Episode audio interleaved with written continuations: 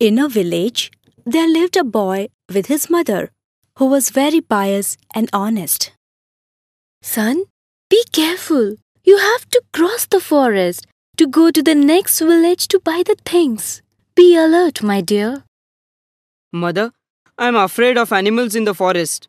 How will I cross the forest? Pray to God. God is always with us to help. He will never let anyone down. Okay, mother. I will pray. Now let me take leave. See you, mother. Bye.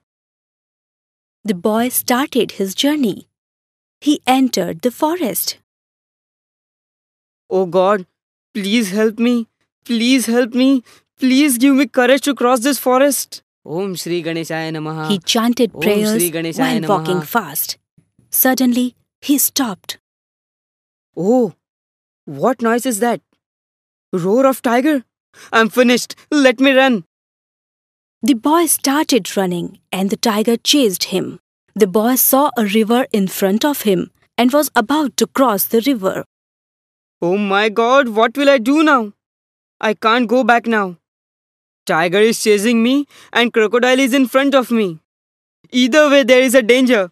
The tiger which was chasing the boy pounced on him, but missed him and fell in the river on the crocodile. Crocodile immediately leaped on the tiger.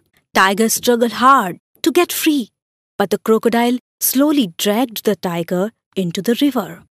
Oh God, you saved me. You have answered my prayers. Thank you, God. The boy happily continued his journey.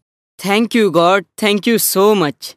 Om Shri Ganeshaya Namaha. Om Shri Ganeshaya Namaha. Om Shri Ganeshaya Namaha.